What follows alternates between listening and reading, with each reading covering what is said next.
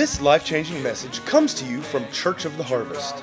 It's our prayer that this message will inspire your life and bring hope to your future. Guys, I get to introduce two of my favorite people, Phil and Sharon Smethurst. I'm going to invite them to come up. Some of you, um, I, I, told Phil that he, he may be introduced as Sahara's dad, because some of you know Sahara from, from, uh, from October. Sahara's mom, mom and dad, y'all remember Sahara and Electa, and uh, had a, a, great visit with them. Guys, we, we were talking. Um, we were talking last night after picked them up from the airport, and uh, I, I, think we met in 1999. You guys have heard the story of Sean and I living in Illinois, youth pastoring in the church up there. We met Dr. Leon. I, I called Dad back here in Memphis. I said, "You need to meet this man." And, and so dad came up for a conference, and uh, I think it was 99 um, that we were, um, we were in Urbana, Illinois, and ended up at a table after a meeting sitting across from Phil and Sharon.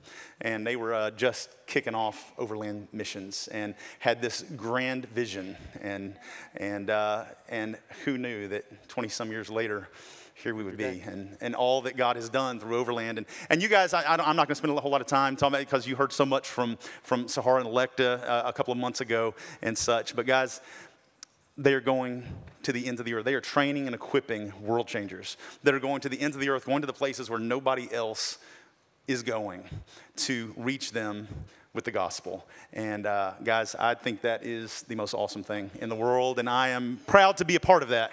And uh, you guys, yeah, go ahead.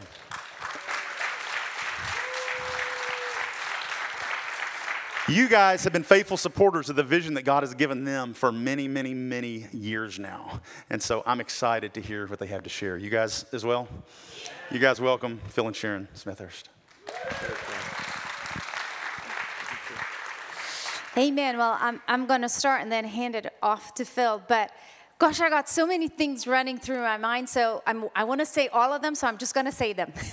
First of all, what a privilege to be back here. I can't believe it's been 20 years. We have not been disconnected for the 20 years, but for some reason, it's been 20 years since we were last at this church. That means that we were here before we had children. And I have this memory imprinted in my brain that when we were here the last time, that your um, pastor took up an offering and gave us a fridge. I got this memory in my brain. It was either a fridge or a washing machine for a house, but it was for a house. And that was important because up to that point, we'd been living in a car as in we were for two and a half years we'd been married and traveling up and down the, the east coast of america and doing ministry in africa most of our time was in africa so we didn't need a house so it's not like we were homeless we were just when we came back we would go from church to church to church we didn't need a house but at the point that we decided to buy a house you guys gave us it was either a fridge or a washing machine so if anybody remembers please let me know but it had to do with that the other thing I want to say, of course, is my goodness, you, you guys have partnered with us for all these years, but not, you're now partnering with our daughter. And um, I've just come from, we've just come from um, Cocoa Beach, and my parents, who, who were, have been in the ministry for over 50 years, I was sitting down and having dinner with them the night before we came here, and uh, we were talking about you know, kind of the old days of ministry when I was a kid and my parents were missionaries in Brazil and, and we would go back to England because that was their sending church and we would go to all the churches and, and just the move of God that was happening in those days.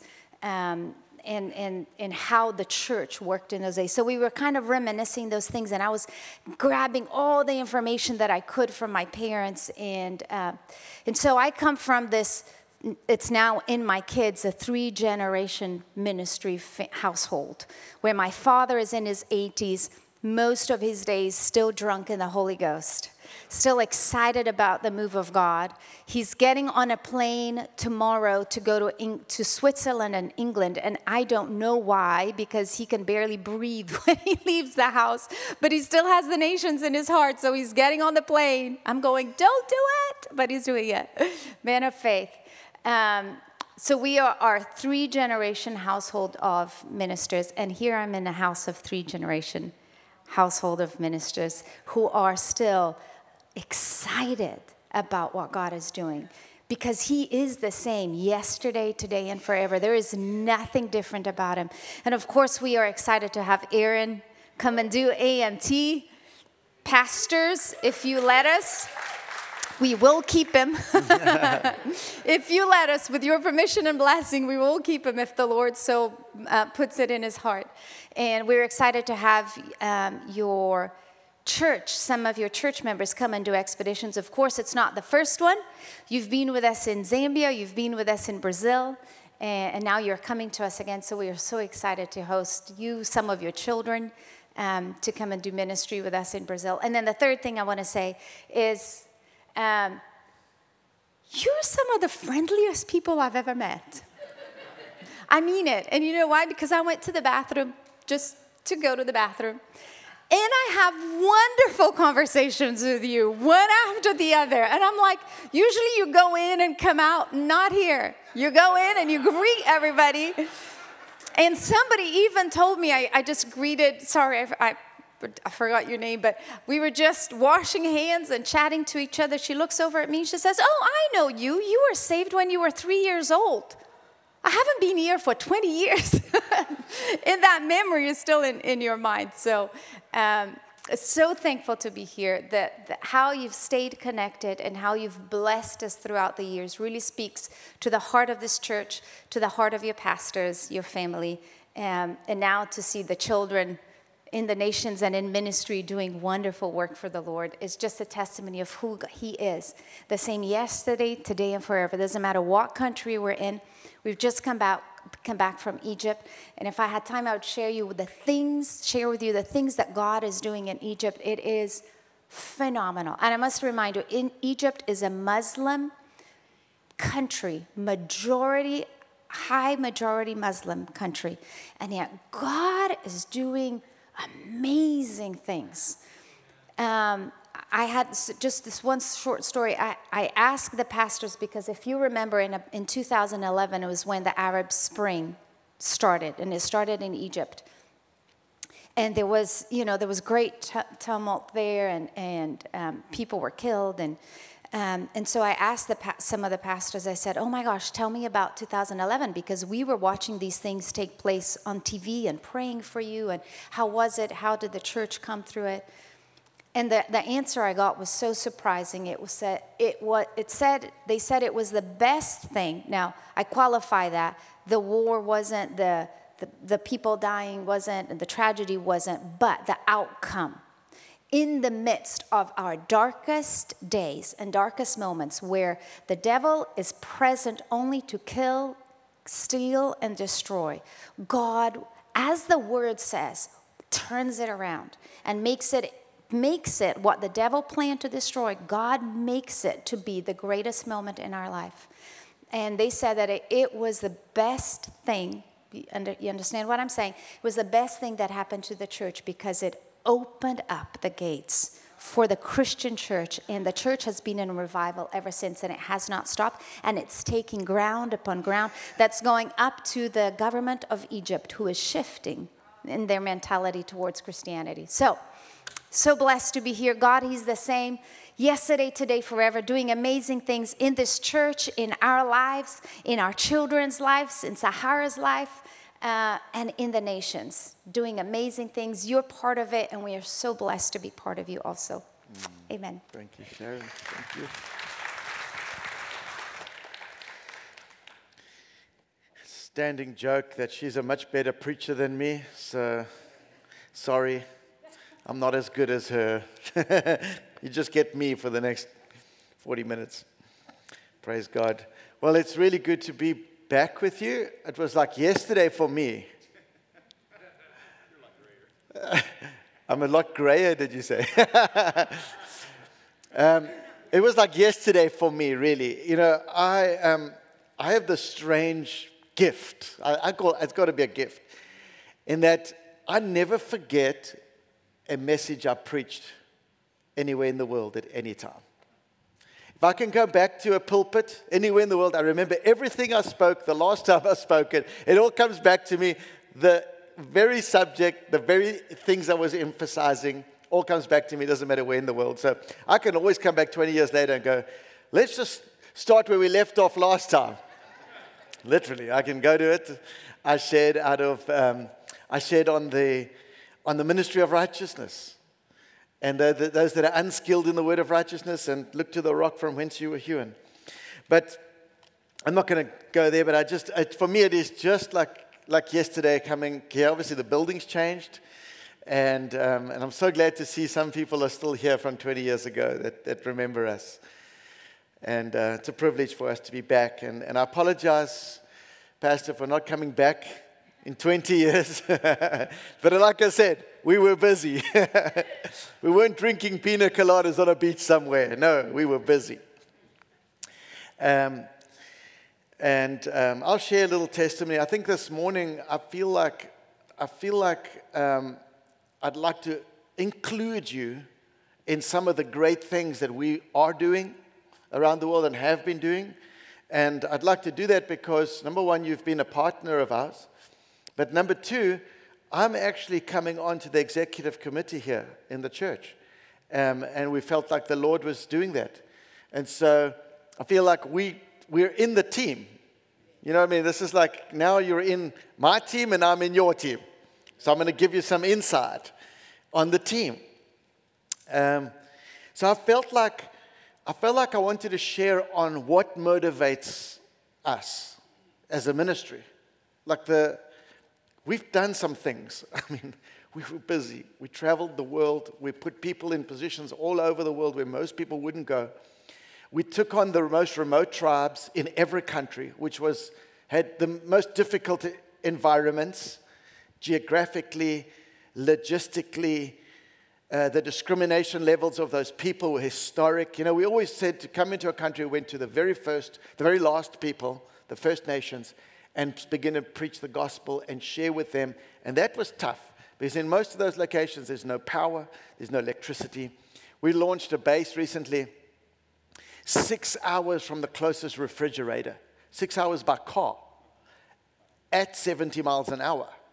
I mean, long way from the closest refrigerator, launching bases in these areas. Tough, tough stuff. And people sometimes cheer us on and say, Oh, you're amazing. You're, you're great. You're the Indiana Jones. You know, you're, they got all these terms for us that I laugh at. I kind of jot them down every now and then because I always say, Yes, Indiana Jones wishes he was us. He just wishes. He, doesn't, he didn't even, when, you, when, you, when you're running around trying to find little and parts of antiquity it's not even in comparison to taking the ancient gospel, the ancient voice of God, and delivering it back to man and elevating them back into his presence, in his image, at his right hand, seeing the face of man open up. I mean, it is an adventure. But um, people, people cheer us on and they give us um, um, praise as if it's been seriously difficult to do. And I think for some people, may it, it may be difficult, but for us, there was a motivation in our spirit. That's what I want to share on this motivation in our spirit, like a, like a nuclear generator inside us that hasn't ceased since the last time we were here.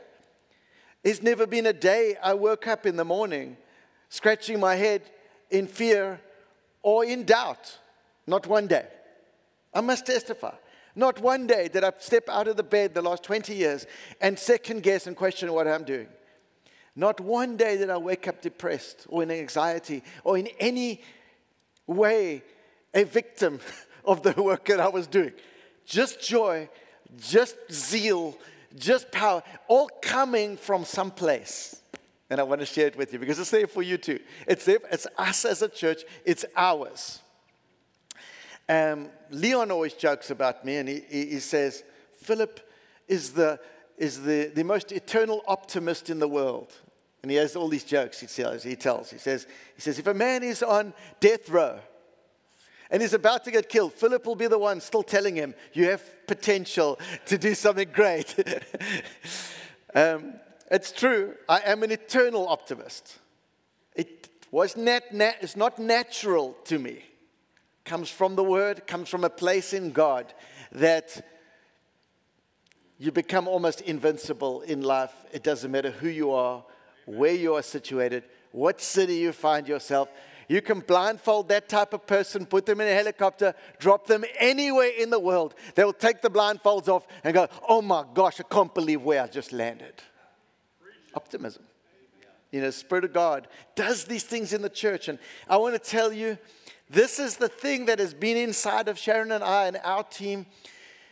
It has been an incredible journey. It has been amazing, and we are still full. We are still full. I'm still overflowing. I'm not wearing down, looking for my exit, looking for my retirement, saving, saving for the day I can check out the exit ramp. I'm full. And I want to share on that. So I want to start in, um, I'm going to share the, the word that I came to give you, and then I'm going to give you some testimonies of some of the great stuff happening because of this. But I want to start in Genesis chapter 3 it says, verse 8, it says, And they heard the sound of the Lord walking in the garden in the cool of the day. And Adam and his wife hid themselves from the presence of the Lord. And they heard the sound of God walking in the garden. There was in the garden, in the vision of God, in the plan of God for the establishment of his kingdom on the earth, there was a sound that was to be everywhere. I don't, I, I don't think that sound was a rustling of leaves, you know, and they heard the, the, the sound of God in the garden, like some footprints. No, there was actually the, the, the Hebrew word there is the word memra. They heard the memra of God in the garden. The memra was actually um, turn to First John. I'm still a little old school. I've got skinny jeans. Actually, I was like, these jeans are way too skinny. But I'm still a little old school analog, you know. I have to turn in my page. You have to wait for me. It's not coming up on the screen. No, old school. That which was from the beginning, that which we have heard, the memra, that which was from the beginning, and they heard the sound of the Lord in the garden. There was a sound. There was something. I promise, everything comes by sound waves, by the way. Your, your phone, it's all sound waves. Everything Wi Fi is a sound wave. Everything is in sound. The power, the word of God, God spoke the worlds using sound waves. It was a sound wave that, that spoke the worlds into being. It's faith is manifest in sound waves. You speak it. So there was a sound in the garden that God had. A, it was powerful. John writes, he says, that which was from the beginning, that we have heard, that we have seen with our eyes, that we have looked upon, that our hands have handled concerning the word of life, the memra the word of life.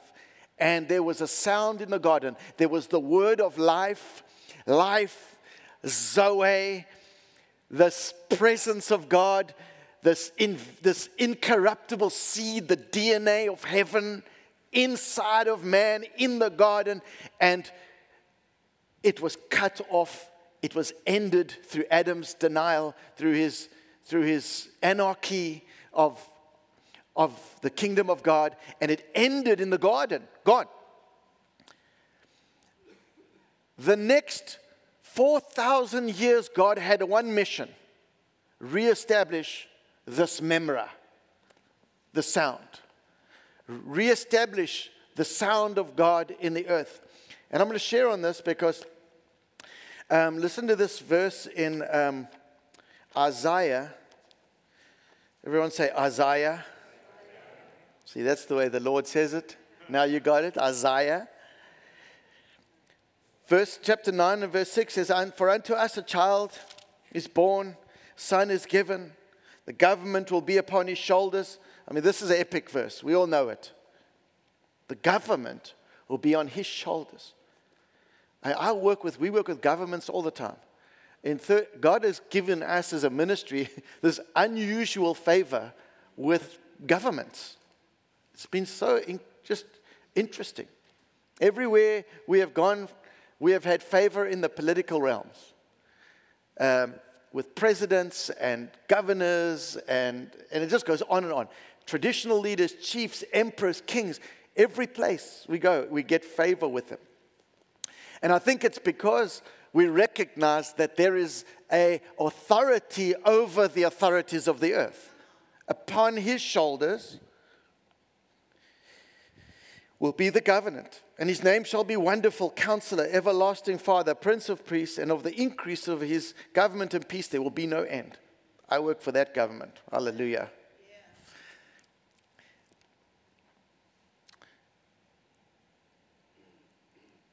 And upon the throne of David and over his kingdom to order it and establish it with judgment and justice from this time on and forever. So, this mission, this four year old mission, 4,000 year old mission, was this mission establish my government through my son that would establish you. And it says this there, the last part of that in verse 7 says, And the zeal of the Lord of hosts will perform this. I love that part because there is this energy, this zeal, is the zeal of the Lord of hosts. It's his zeal, his mission, his cause, his deployment of the sound. And when I grab that mission, it's like the nuclear generator started in me. That same zeal of the Lord of hosts came into me and never tires, never exhausts. And, um, and so I want to share on, on, um, on a little bit on the sound now, starting in Haggai chapter 2. It's a lot of scriptures, but just stay with me. I'm, gonna, I'm setting up a foundation. Haggai said, chapter 2 says this For thus says the Lord of hosts, once more I will shake the heavens and the earth, the sea and the dry land. I will shake all nations, and they shall come to the desire of the nations. And I will fill this temple with glory, says the Lord of hosts. And I will fill this temple with glory, says the Lord of hosts. The silver is mine, the gold is mine, says the Lord of hosts. The glory of the latter temple shall be greater than the former, says the Lord. And I will fill this temple with glory, says God. And the glory of this latter temple shall be greater than the former. So, God firstly has a, has a mission I'm going to shake the nations. He's not positioning the church just in sub- suburbs just peacefully gathering in small communities, little clubhouses. He's positioning the church to shake everything. You're, you're, you may come here in this congregation, and may, this may be your first time here. You may be new, you may be old, and you come to the same parking lot, the same walls, same carpet, same faces and you think that this is just a repeti- repetitive type of group gathering, God doesn't see it this way. He sees this as a,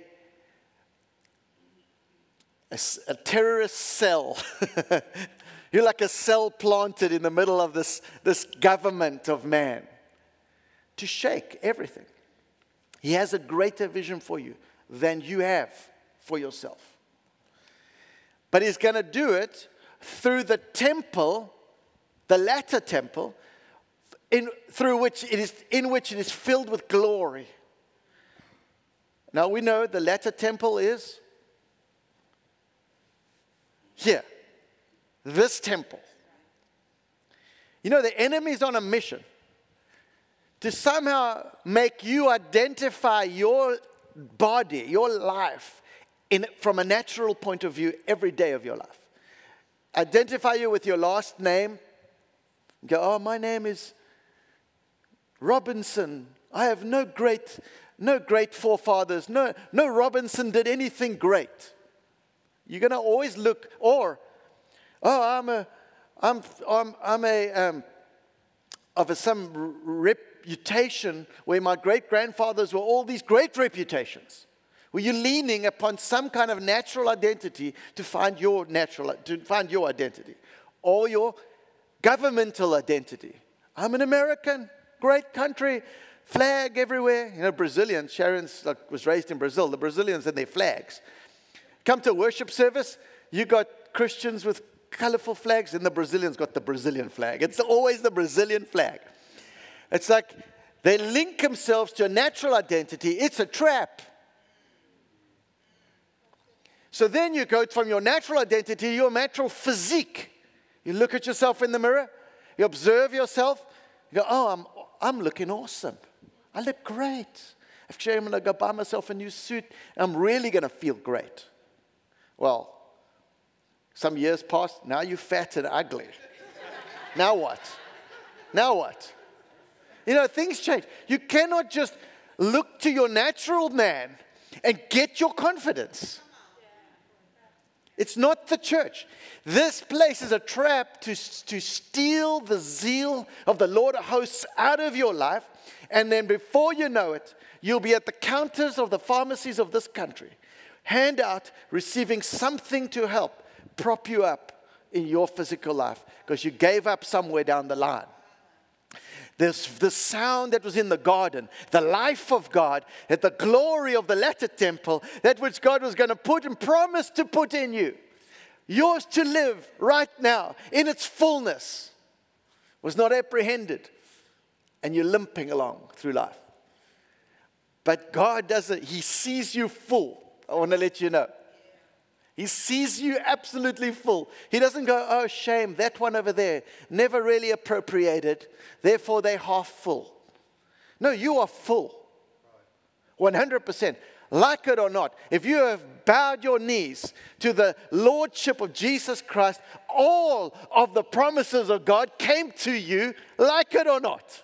It's all yours. It's only received by faith. And as your faith grows, you will appropriate more, but it's yours. You're living in this latter temple, this latter glory, okay? So if God observes you with such greatness and fullness, without any limitations, with every single curse that was on you that came through Adam canceled. That's the way. He cannot reverse this. He can't suddenly, you can't now educate God on how weak you are. he sees the cross. He sees the 4,000 year old mission of redemption until the day that Jesus, remember, he sat in, the, in Luke chapter 4, he opened the Bible with all of the, all of the, the, the, the Pharisees and Sadducees and, and high priests around him, and he read from, um, um, in Luke chapter 4, he read from the scriptures that said, the Spirit of the Lord is upon me because He has anointed me to preach the gospel to the poor and stop the deaf ears. And then he closed the Bible and paused and said, Today it's fulfilled. That's when it exploded. They were fine to hear the scriptures, but the devil hates faith. If you can say today, today it's mine, devil just gonna freak out please not let the church understand that this is in the now. Let them, let them live in hope. Maybe, Lord, let them live in hope. Maybe one day I would get that. Maybe, just maybe, the pastor prays for me. If, the, if I, if I um, do some kind of circuit training in the word, some kind of work, I could accept. No, it's a today reality that God is, has put this on the church. So I'm sharing these things because I want, I want you to know that there is a theology to our duology. when you accomplish great things in God, the duology of it is usually set up by a very strong theology. I have a big duology. I'm not a talker. I just don't like talk. I'm a visionary too, by the way. I'm like a serial entrepreneur in the spirit. I, I just create businesses, but not businesses because I laid that down. I can do that, but I don't. I create kingdom endeavors. Similar. But um, when people in the natural come to me with business plans, or lots of people are casting vision all day long. People are dreaming, they're dreaming. And I don't like dreaming. I'm not a dreamer, I'm a visionary. Dreamers dream. Never, they don't usually accomplish. Visionaries accomplish, then they tell you what they're doing. I'm a person who, when I say I'm doing something, I've already started it like months ago. It's got wheels. It's now going. Now I can start talking about it. I'm, a, I'm like the do, my duology is really high. But it's because of an understanding that I have that is so radical to me and so radical to the nations that I, it's an energy that's in me that's unstoppable. And it is the vision that God has concerning man. Paul writes in, in 2 Corinthians chapter 5 and verse 14, actually one of, one of the verses that is central to my life. It is 2 Corinthians 5 and verse 14. It says this The love of Christ constrains me because I judge that one has died for all, therefore all have died. That word all, everyone. The love of Christ constrains me because I see this glory in everyone. So somebody presents themselves to me, hello, my name, my name's Mr. So and so, Mrs. So and so. They're doing a presentation of who they are. I see something completely different. I don't care what you wear. I don't care your color. I don't care you got glasses, you don't have glasses. I don't care you're fat or thin, tall or short, black or white. I don't care. I got another vision. I got something completely different in my mind. I got the finished work of Jesus Christ given to you, the latter temple, the glory of God come on you, the cancellation of every curse that was promised you through Adam off of your life through him. I'm like, okay, I, I, get the suit, I get the color, the hairdo, I get all that. I'm gonna get past that really quickly. I gotta let you know I see something different. Generator's just going. I'm just smiling. Mm, He's let me at this. Give, let me give you the word. Set you out, set you free. So, I want to tell you now that when we took on the third world nations of the world, the corners of the earth, it wasn't out of pity for anybody. It wasn't out of pity. It was out of a generator that said, Those people qualify for all of the goodness of God. I must let them know too. It's got to let them know. They're 100% qualified. I was watching the news last week and I was really irritated. And I'll, I'll, I'll let you know, I'll let you in on my irritation. Because I mean, I love the church and I love the leaders of the church, but sometimes they can be so dumb. Who represent us on television before the world. Like you see a believer get up with the mic, he's going to say something. He's a pastor. You go, you just go like this. Oh my gosh, everyone's about to think I'm included in whatever he's about to say because I'm a believer. You know what I mean? What is he about to say? And then they say something good. You go, thank you, Lord. Jeez. then they get, then they do stupid things, and they represent us all. I'm watching Fox News. No, yeah, it was Fox News. I was watching Fox. I like, I don't know what to watch anymore. You know, when we travel abroad, we watch Al Jazeera because we don't know what to watch. But um, I was just trying to get Ukraine. You know, I'm trying to follow Ukraine. Who's got the best information on Ukraine? And I'm trying to stay. So I'm watching the news. And there's an advert on Fox News prime time.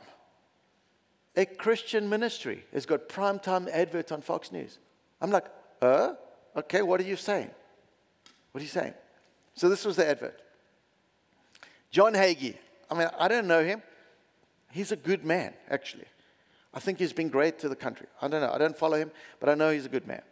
He's got a ministry, and he's saying, he's saying this. He's saying, send money to Ukraine, to us to send to Ukraine. And I go, awesome. The church needs to send money to Ukraine. That's great.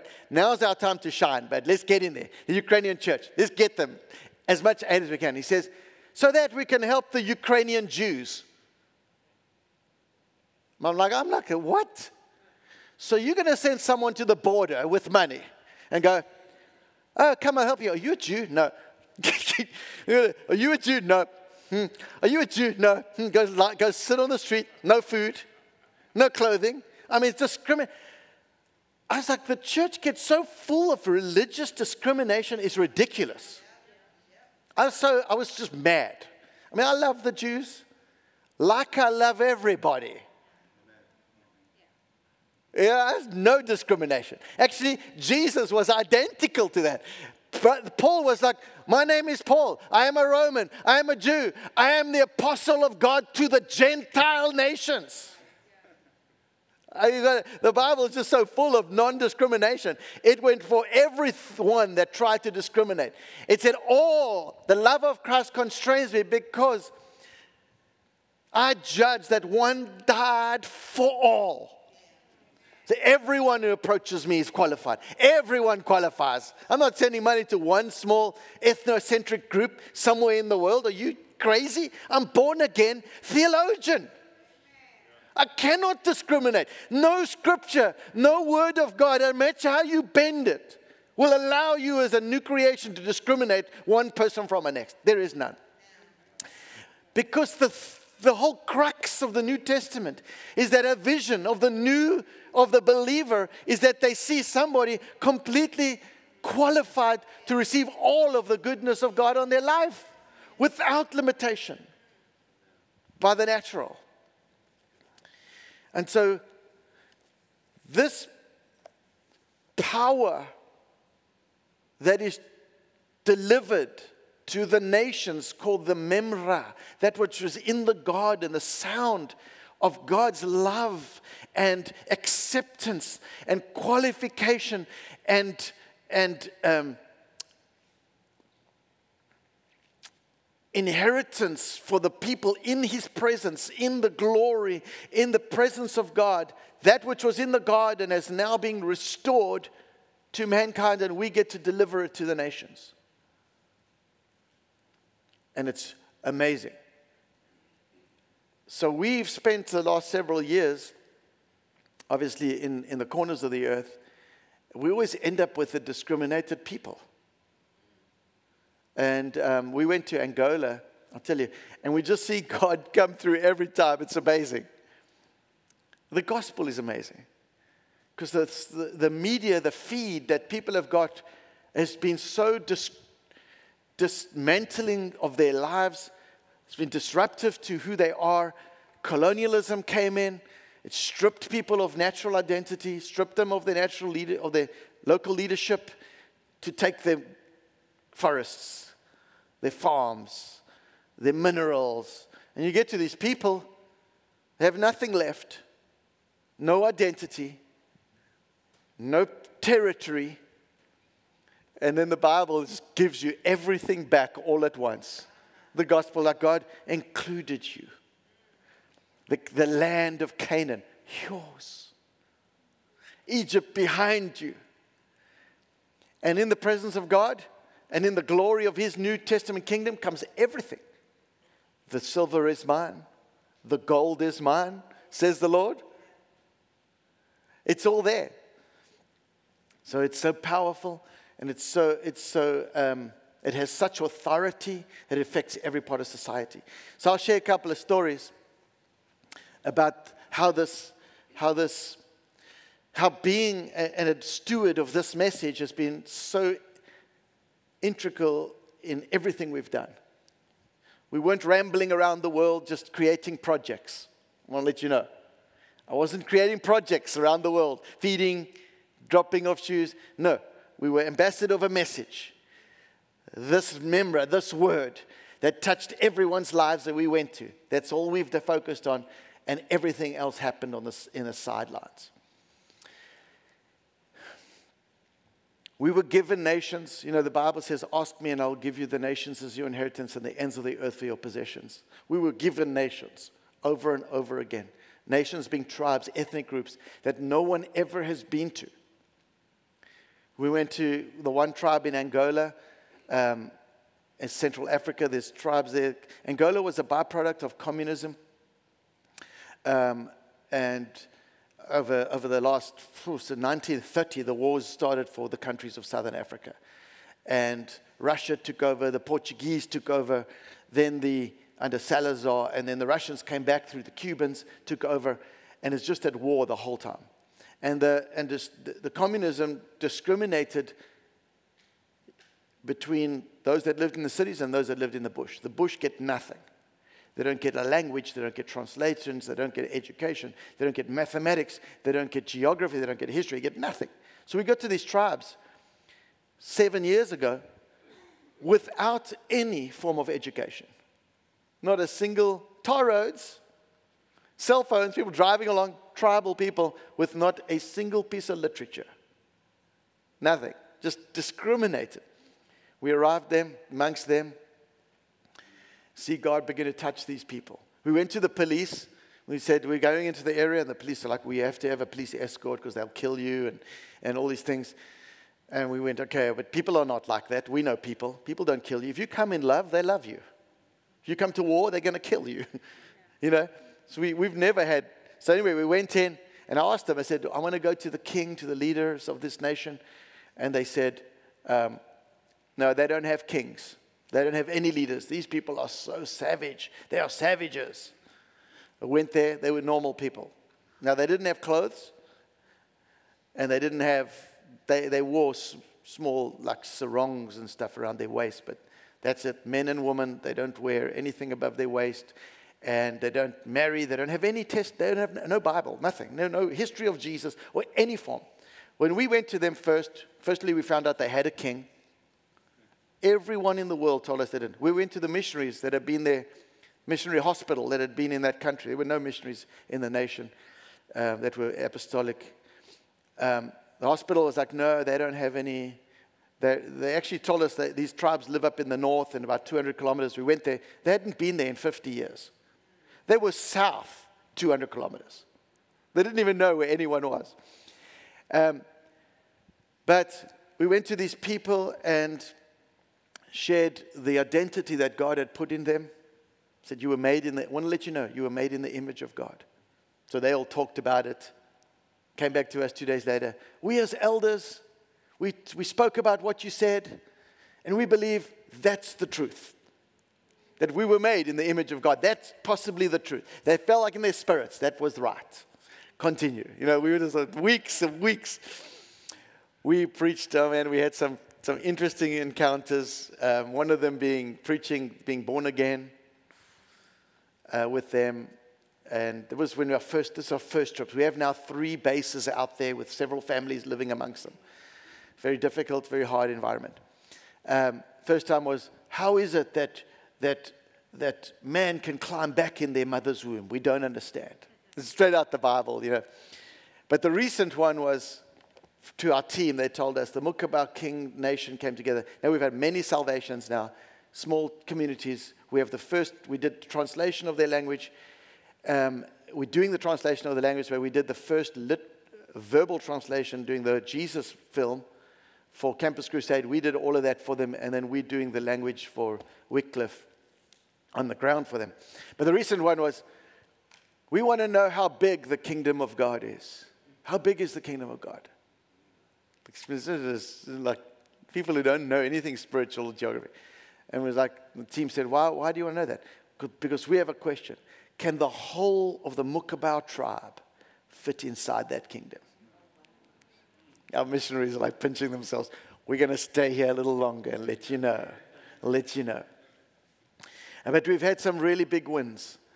Big wins amongst these tribes because of the zeal of the Lord of hosts that's in us, the roadways. You know, in 2019, right before COVID, we did a, we did a measurement on how many miles our vehicles traveled that year in third world countries. So we did a odometer reading because people were asking us, how many people are getting saved? We have hundreds and hundreds of missionaries, hundreds of volunteers all over the world. And we don't calculate those numbers because expeditions are, are expensive, they take a long time, there's a lot of energy, and Sometimes 10 people get saved, sometimes two people. We don't measure the cost per dollar, whether the success. We just don't do it. But I do measure energy. Like how much energy you put in, because that's a measurement. Did you guys work this year? you know what I mean? That's what I want to know. So we took an odometer reading. We did 3.5 million, 3.49 million miles in third world countries in the year 2019. That was to the moon and back seven times. in third world countries. You know, driving like, like this. You're changing shocks, tires, tie rod ends every year. You're moving like, like your vehicles take a beating. Um, and the following year, 2020, during COVID, nobody came home. So no missionaries came home. The embassy said we'd take you all home. Everyone will get a private uh, uh, trip home because of the size of our organization in the nations. We gave it to our missionaries. The embassy said, just tell them and they'll get you home. No one, no one came. So we continued. Our mileage was still high. We still, last year, we never stopped. All of our boats, trucks, and vehicles all kept going last year. Great labor. Through this labor, we started seeing we started seeing so many just fruit of, of our labor over the last 20 years. The president of Zambia, right now, Hakainde Hichilema, who this morning sent a text out again, quoting scripture, blessing his country, saying, saying we're a Christian nation, quoting the scriptures to the country. Every day he quotes the scripture and prays for the nation, live to the nation.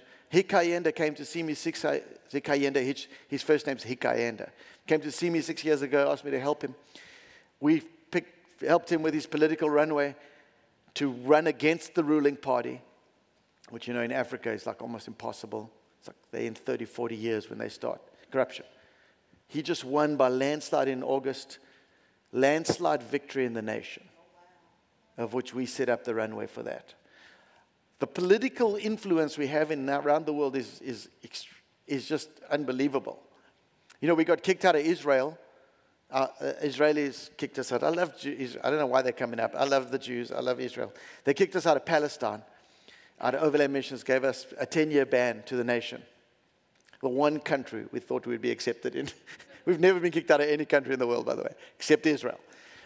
Um, they kicked us out on a Tuesday. By Saturday morning, on the Oval Office in the United States uh, White House was a dossier put on the table with President Trump and the Jewish Knesset who were in there with our dossier saying, Why are you kicking us out of your country?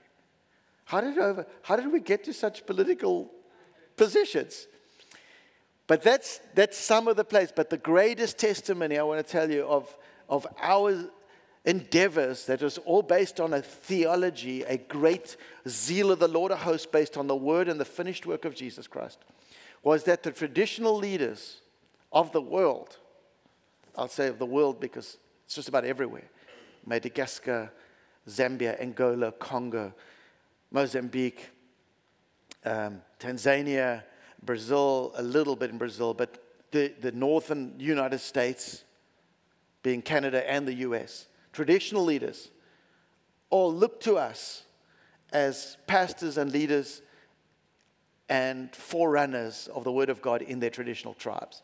So much so that Matthew Coon Come, the, the Grand Chief of all First Nations of Canada, and recognized in the United States amongst all of the United States First Nations as one of the great leaders of the world, is on our board in Overland Missions.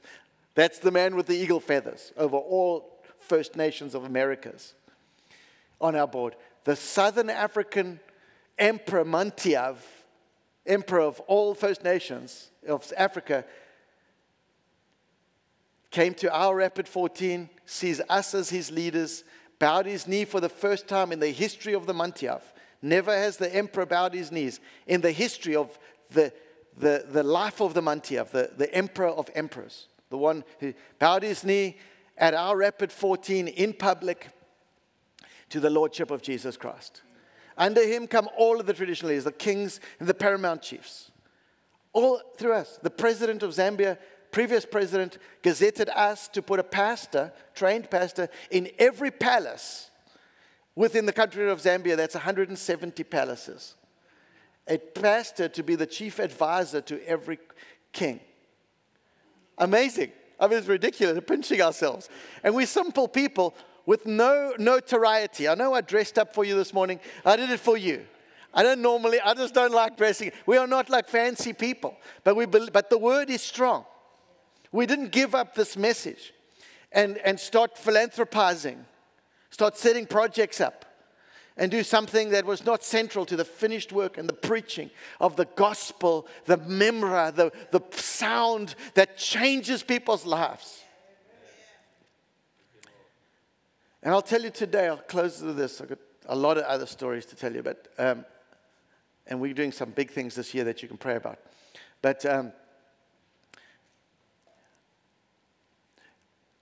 the church goers, church goers like, like us, are, um, I've seen, I've witnessed this in, in, in the first world. They often look to the leaders for the solutions to their present problems. We have present problems. We have issues, we have anxieties, we have, we have dilemmas. We need, we need agreement from the body of Christ in those situations. But often they look to the leaders because the authority of the Word of God is upon the leaders that can help you with your lack of your need. So come forward to the leader, help me with my problem. Hopefully, you've got authority over my sickness, over my depression, over my, my issue. So let's pray. Let's hopefully you have the authority. The reality is, you actually have the authority. And until you realize that, you're only going to stumble back. There'll be miracles. But you'll stumble back to your seat for the next problem to take you on until the authority that you have in Christ Jesus, you actually stand on for yourself. You look at yourself in the mirror and say, I am, He is in me. And this authority is on me, and I'm not going to wake up this morning depressed. I am not going to consider these people as my enemies anymore. I'm not going to walk in offense anymore.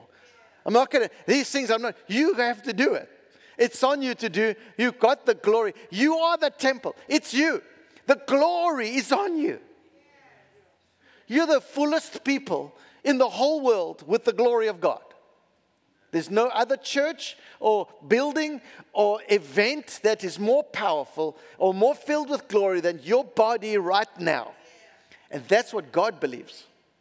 That's what He believes. And I believe it. So I'm different. I'm changed because I believe it. Amen. So this year, um, I'm sharing these things, guys, um, because I want to include you in the endeavors I'm doing and the wins and the reasons for my wins. Because in me as a player in your team, I'm like an associate with you. So if you associate with me and I associate with you, we're all big. So you can associate with me in some of these things. This year, I'm going to pull together an event. You can pray about this because you need to pray. You need to help me with your prayers because I'm a little nervous. Uh, I don't usually get nervous. I'm nervous that I won't pull it off correctly. That's all. I'm pulling together every traditional leader in sub Saharan Africa into one city at one time 230 traditional leaders, kings, emperors, and paramount chiefs. That means they come with their security, they come with their entourages, they come with their press, they come with their thing. It's like a big deal. Imagine like 230. We do this often. 10 come. We had dinner with 37 at our house recently, and that was, it was contained because they didn't come with their securities, and, and it was nice. But we're going to have them for two days at a conference. I'm hiring the, the, um, the brand new convention center in, in Lusaka. Hotels, I take care of hotels, I take care of food, I take of the entourages, buses, cars, transportation, security, cameras, CNN, BBC, everyone's going to be there. And my objective is to produce this, the memra, the sound of the gospel. Because it's one thing when you perform and you, before traditional leaders, they're not impressed by anything. Remember, they believe that they are the center of the world, every one of them. So they don't like make you the center. But when you can hear a sound of the glory of God on a region, you'll never forget that and I'm going to do it. It's going to be, it's going to be the, the last time this was done was done, it was done by General Gaddafi. He brought them all to Libya. And he said these words to the people of Africa, the traditional leaders. He didn't bring them all. He brought about 15 from every country. He said, Africa will be one continent with one currency under one God, and his name will be Allah. That's what he said. The Zambian chiefs all got up and walked out. The rest of them stayed. Our chief stayed. So God's doing something amazing. Southern Africa, we'll be, we'll be pulling them all together, and we're going to have it two nights. I've got the top iconic worship leaders of the nation of Southern Africa in free. They're coming to help us with the sound, and, um, and it's going to be epic. It's, it's epic. And we're doing a lot of other things.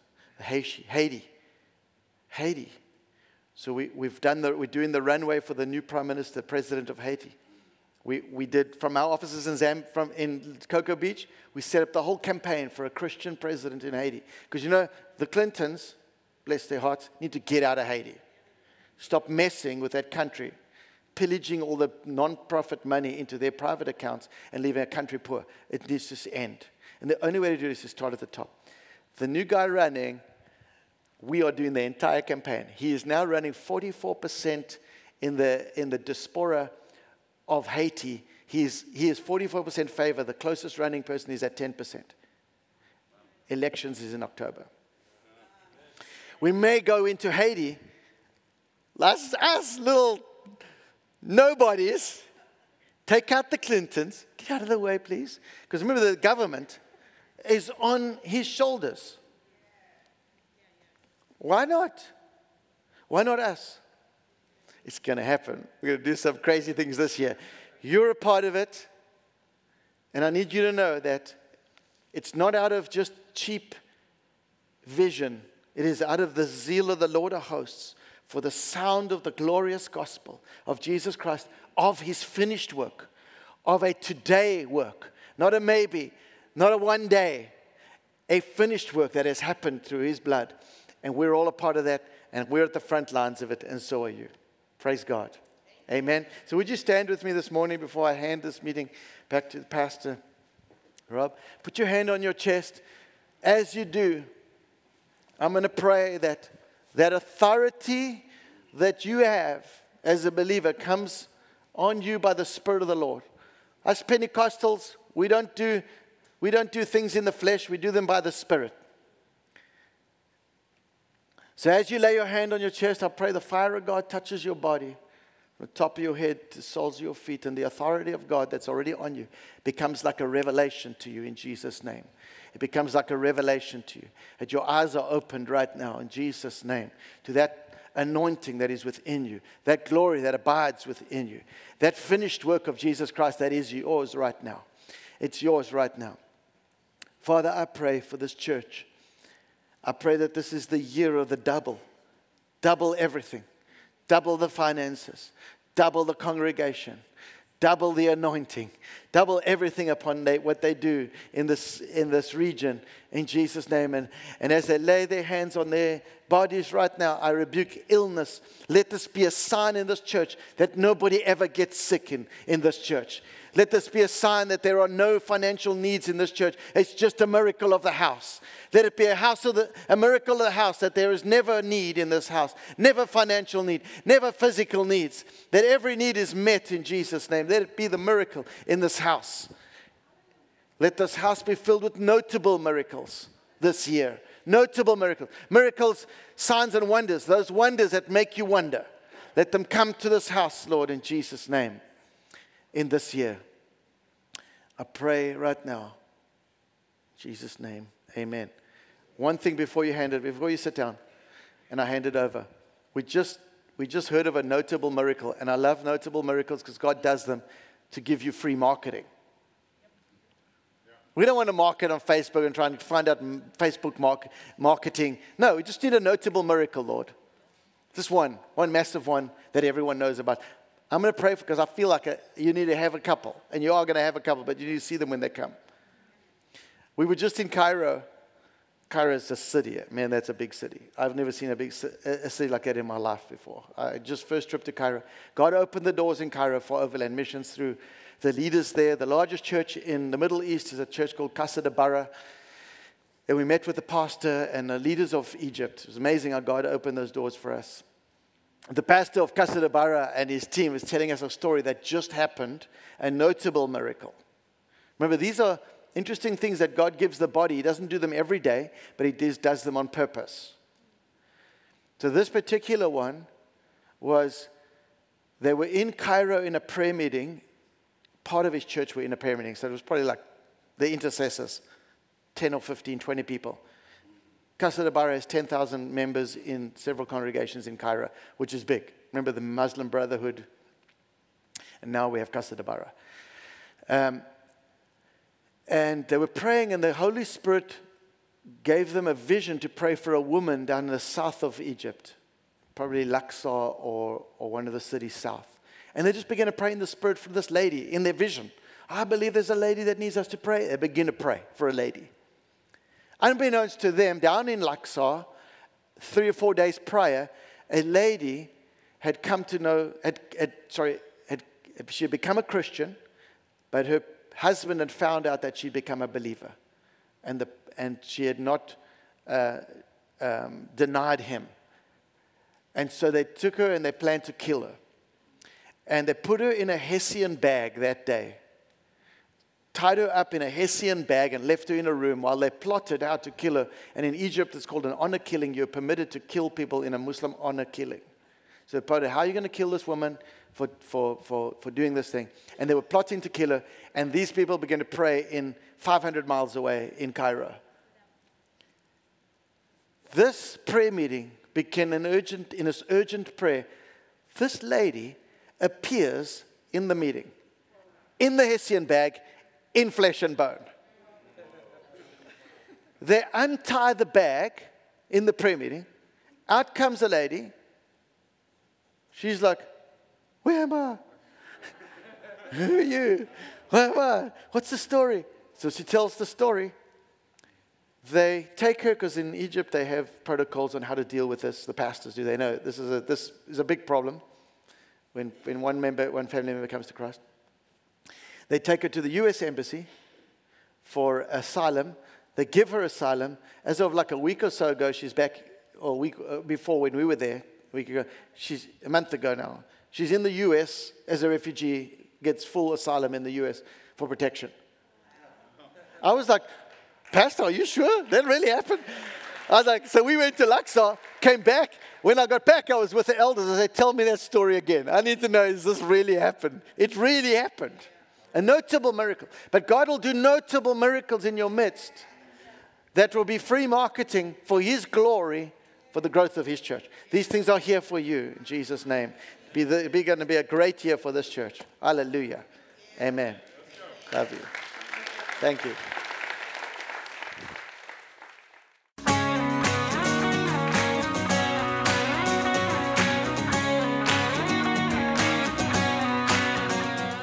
If you'd like to get more information about resources from Church of the Harvest, please check out our website at midsouthharvest.org. You may also contact us by phone at 662 890 1573 or toll free at 866 383 8277.